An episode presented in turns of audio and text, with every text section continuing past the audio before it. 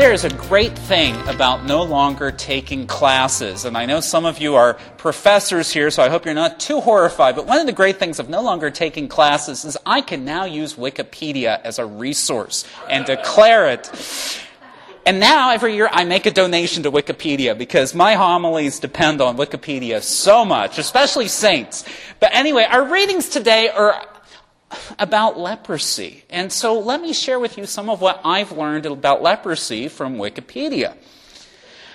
The laws in Leviticus about leprosy are not necessarily the modern disease that we call Hansen's disease, which is what we usually mean but when we talk about leprosy today.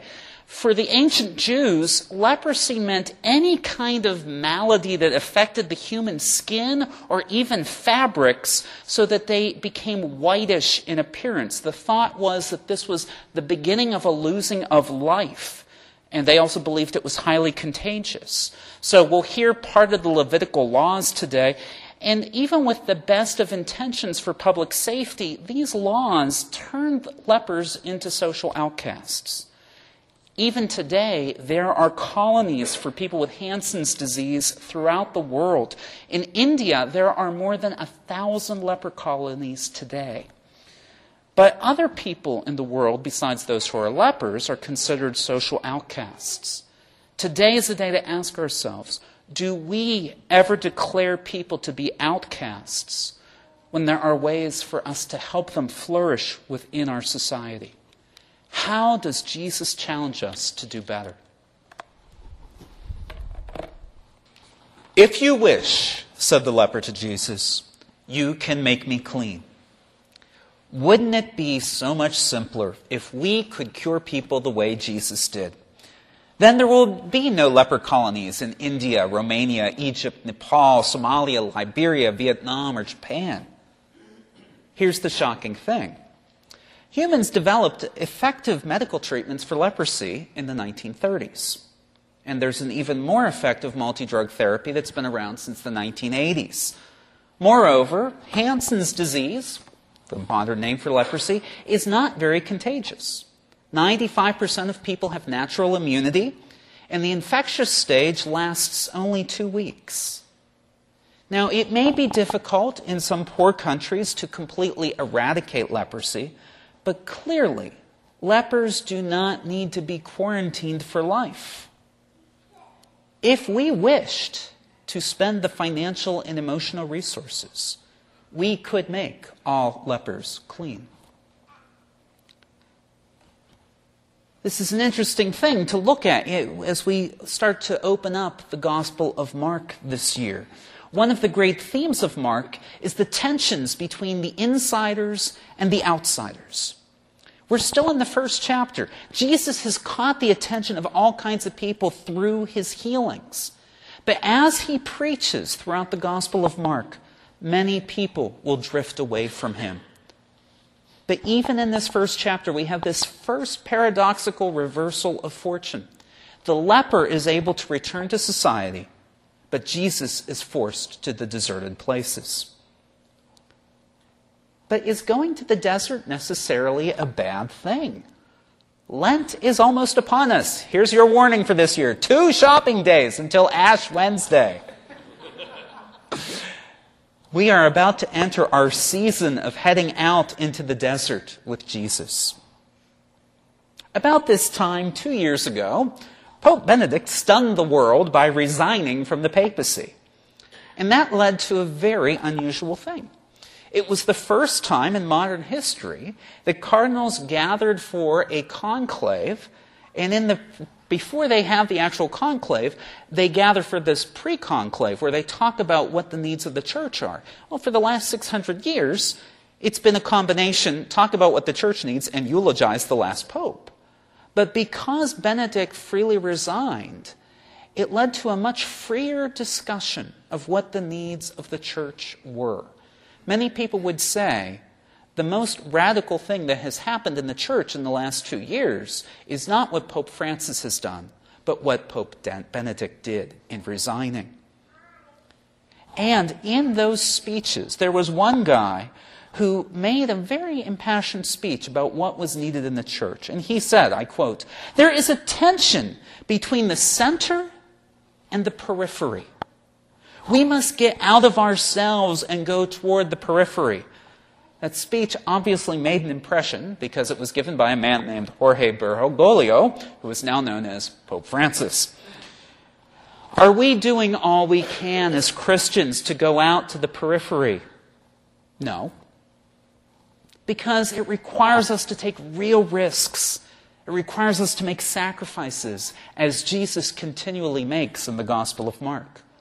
But there's probably another reason, a bigger reason why we don't go out to the periphery more. And it's a fear that we have of something that isn't true. We're scared that if we touch lepers in our society, we will be contaminated. But that's not the case. We can declare others clean without becoming unclean ourselves. In that same speech that Francis, back then Jorge, gave, he talked also about the greatest risk of faith coming from failing to reach out to the peripheries. He said, and I quote again, we must avoid the spiritual disease of the church that can come from becoming self absorbed. When this happens, the church itself becomes sick. I would like to issue a challenge to each of us to reach out to the peripheries this Lent. And because we have a pretty diverse community, I have one challenge for residents of the community, and I have another one for students. So, those of you who are visiting who are sort of in between, pick one. First of all, for the residents, that's most of you at this Mass. In America today, the people who are most treated as lepers, I believe, are the mentally ill. In 1963, this country pledged through passing a law that we would provide resources for the mentally ill to be better integrated into society. We have failed in that promise at the national, state, and local level. Last week alone, TennCare announced that they would possibly be making major cuts to mental health case management to those people who are mentally ill but living at home. And there's a real belief that these people, if they receive less help, are going to reel from crisis to crisis and more likely end up in our emergency rooms, which are probably one of the worst places for trying to care for them. And even more damning, closer to home, here in Knoxville, the Lakeshore Mental Health Institute was closed in the summer of 2012 with remarkably little outcry over this tragedy. Now, the closest long term residential facility for uninsured mentally ill people is in Chattanooga. Peninsula Hospital in South Knoxville only takes people who are uninsured in for five days at a time. Uninsured mentally ill people now have to face choosing between two terrible options living under bridges or moving 100 miles from their support network here in Knoxville. My challenge to you residents is to demand this Lent for information from news outlets about this and to demand action from our politicians. And now, students, your challenge is a little different. College, I am going to tell you, is the easiest time to make new friends. Some of you have recently become graduate students or started working, right? A lot harder to meet people now. You know, you can't just wander across the hall and plop down in somebody's bedroom and start talking to them. Yet, with each year, college students seem to be shutting themselves off more and more from meeting new people on campus. There are many factors for this the internet, Netflix, smartphones. Why leave your dorm room? And perhaps people are suggesting our freshman class is the first class to go through all the way through school with no child left behind. And so perhaps they are less prepared now to talk with people who have differing opinions.